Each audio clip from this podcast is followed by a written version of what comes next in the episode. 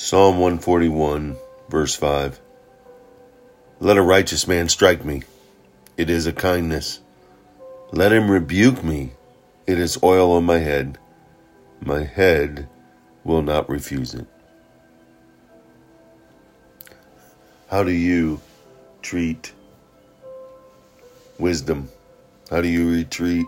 How do you treat rebuke? How do you treat someone who comes to you and offers advice?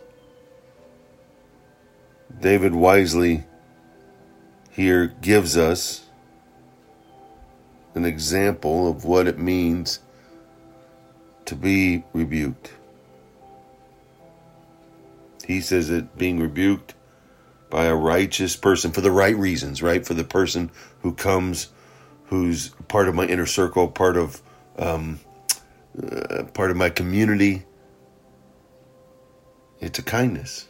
They're they're safeguarding me. They're providing me guardrails. They're giving me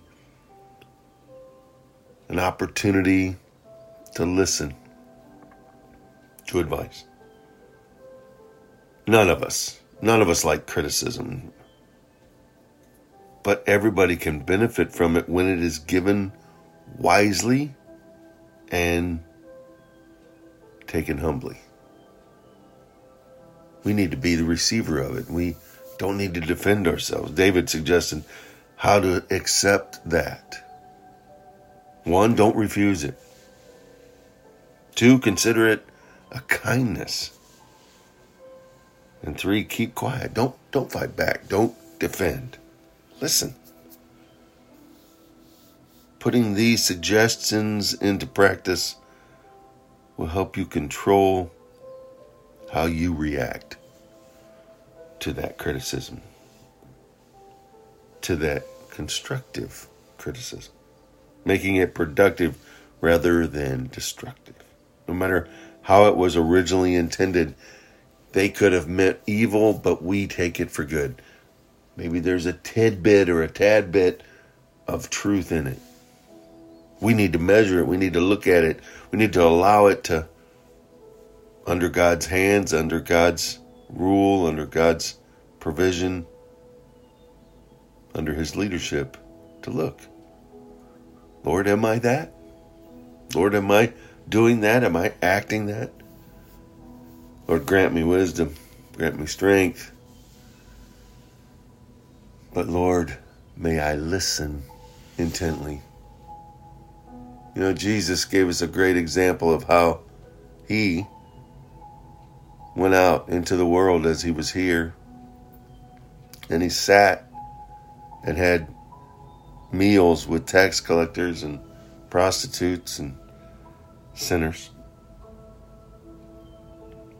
Yet you know he didn't ever leave behind the truth. But he spoke the truth with such grace. And I think we as Christians, as Christ followers, need to receive information with grace. Not be so quick to defend, but to listen and to take it in with God's ears and allow God's wisdom to guide us. Not easy. Definitely not easy. And, and we don't have great examples of those who are willing to humbly listen to criticism. It's hard. But David here gives us the great example let a righteous man strike me, or a righteous man strike me. It is kindness. Let him rebuke me. It's oil on my head. And I will listen. I won't refuse it. My head will not refuse it. Go out, make it a wonderful, God filled day by digging into God's Word by consciously setting self aside so His Spirit that dwells within you can rise and reign in your life.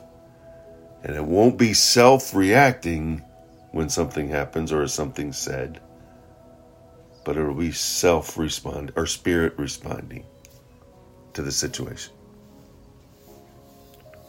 He did it. Let's do it.